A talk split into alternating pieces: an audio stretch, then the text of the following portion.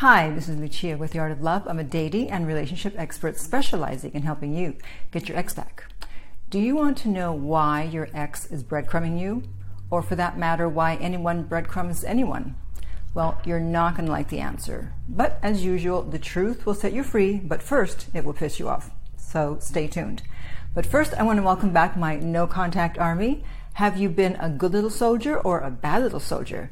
And if you're a good little soldier, then you have downloaded our app Silenzio. The link is below every single video and podcast, and you're using it to help you stay in no contact.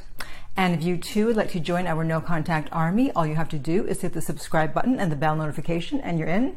And to read our manual, go to nocontactsecrets.com, where you can read two free chapters before purchasing the book. Okay, let's talk about breadcrumbing. So, first, I'm going to give you the definition, then, we'll talk about the signs that you're being breadcrumbed and then we will talk about the reasons for the breadcrumbing. So, according to verywellmind.com, they say, quote, breadcrumbing means someone leads another person on by dropping small tidbits of interest, such as social media interactions, occasional messages, or brief phone calls. These interactions are intended to suggest that the person is still interested, but they occur sporadically and there is generally no intention of following through. End quote.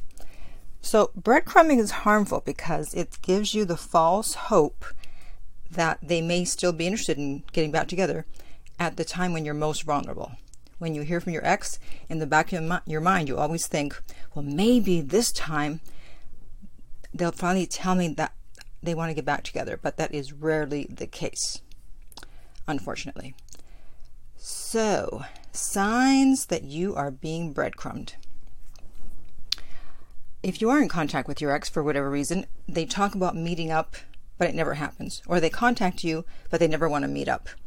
I've been talking to a guy for a while now, and we still have not gotten together. Somehow something always comes up. So I have given up on him because if someone wants to see you, it's not that hard. It shouldn't be that hard, right? They will find a way. Another sign is micro communication, and it means exactly what you think it means. That means minimal communication here and there. So it's enough to keep you hopeful. You know, they dangled a carrot, and um, it seems that they're interested, but they're really not putting a lot of effort in on their part. And this, this would be things like liking posts or stories, commenting or reacting to posts or stories, asking how you are or something similar, and then when you answer, they disappear. And this is similar to hot and cold behavior, otherwise known as mixed signals. So one day they seem really interested, they give you a lot of attention, they even talk to you on the phone for an hour, two hours, whatever, and then the next day they act like they don't have time for you, or they take hours to respond, or days to respond. That is not normal behavior, okay? People have their phones on them all the time. If they wanted to respond, they would. Or they may ask you a question that they could have easily found the answer to themselves on Google, and this seems to happen a lot. So they're not trying to find the name of the restaurant that you guys once went to, okay? They want to see if you're going to respond. And I actually once did the opposite of this with the guy who broke up with me, the one that I did the whole video on called My Breakup. This was several months later, and we had uh, drank a wine when we were together, and I legitimately wanted to know the name of that wine. I couldn't remember. So I think he had already contacted me. I don't remember. But, anyways, I texted him and I said, Hey, what's the name of that wine? Which seems like a breadcrumb, right? seems like an excuse to get in contact. And then he told me, and then he said, Oh, are you having someone over tonight? That didn't even cross my mind because I really just wanted to know the name of the wine. I'm like, hmm, that's interesting. That's a good tactic. you call or you text and you go, hey, what was the name of that wine? Or what was the name of that romantic restaurant? And then they'll think that you're seeing someone else. So I did kind of a reverse breadcrumb unintentionally. Okay, so those are some of the signs of breadcrumbing. So why are they doing this? Why are they breadcrumbing you? Well, unfortunately, breadcrumbs from an ex usually have an ulterior motive. They want something from you they already decided they don't want to give you what you want, which, if we're talking about an ex, they don't want to get back together. However, that doesn't mean they don't enjoy certain aspects of you talking to you, seeing what you're up to on social media, knowing they can contact you when they're bored, or they can reach out anytime and you'll respond. Or maybe they like the ego boost of knowing that you're still interested in them. Or they enjoy the control they have over you. They say jump and you say how high. Some other reasons might be to alleviate any guilt they have over hurting you or to soothe their anxiety. And this could be anxiety from difficulties they're having in their life, pain from the breakup, arguments with other people, etc., etc. Or maybe they're just trying to find out what you're up to since you're in no contact. You joined the no contact army, they haven't heard from you, and their ego's hurt, and they're like, What? And maybe they want to see if you still care about them. Again, it's about the ego.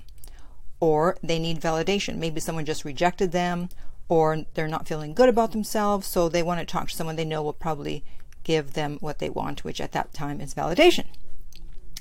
Now, of course, we have to mention narcissism. I know everyone's favorite word lately, narcissist. So again, I have a quote from verywellmind.com, and they say, quote, serial breadcrumbers have been found to have personalities that are associated with elevated levels of narcissism. This can lead to them showing very little regard for the feelings of those around them and having no remorse to others' hurt feelings. This is true even if they, and sometimes they aren't, are aware they're manipulating people for temporary and shallow personal gains. End quote. And finally, and I've mentioned this before in another video, they may be using you to get over you. That's really diabolical, and they don't even realize they're doing it most of the time.